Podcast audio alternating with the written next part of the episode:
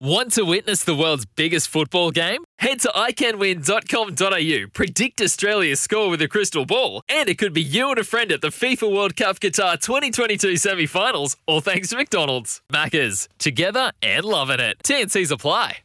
Just like that. Hard hitting analysis of one of the greatest games on earth. We're talking rugby league. This is Running It Straight on SENZ.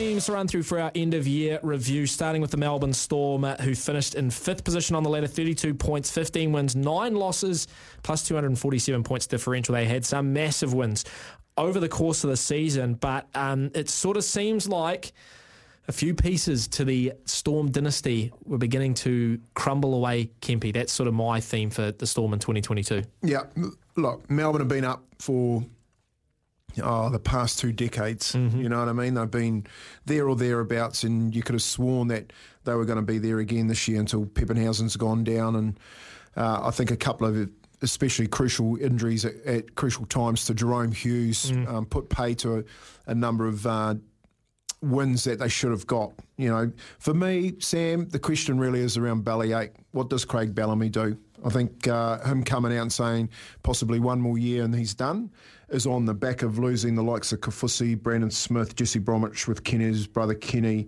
um, a key part of his leadership group and not having the leaders to fill that in Yeah. um, for him. Does Cam Munster leave in 2024? I probably think so. I think I, I've said it before. I think he's a first two million dollar player, and I think he's going to chase the money.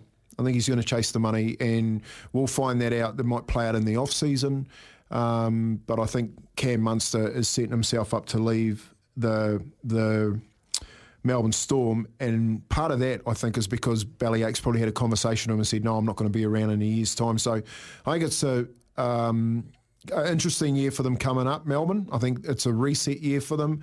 I think we're going to find out what Melbourne really is made of as far as building some depth. Uh, Harry Grant's a really good player. They've still got Nelson Asofa-Solomona there.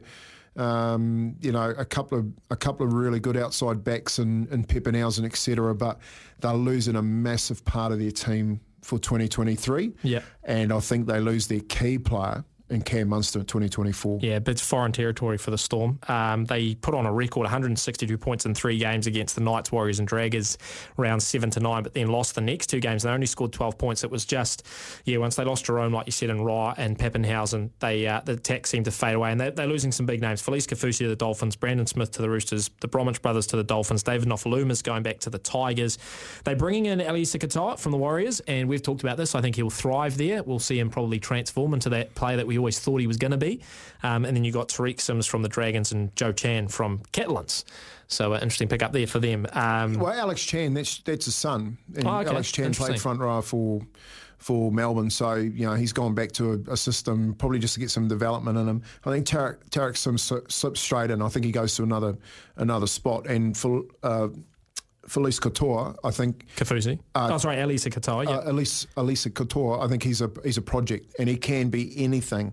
But what you haven't got is you haven't got that senior um, depth that they're going to lose this year with those four players. Those- And four and, and four of them internationals, big internationals, Yeah. across both Australia and New Zealand. What'd you give them for 2022? Great. I gave him a seven. I gave him a seven. I thought um, even though they lost Papenhuyzen, who's probably you know Papenhuyzen could turn into being one of those players like Tom Trbojevic. If he's not playing, then they're not going to win as many games. But I still think they competed really well.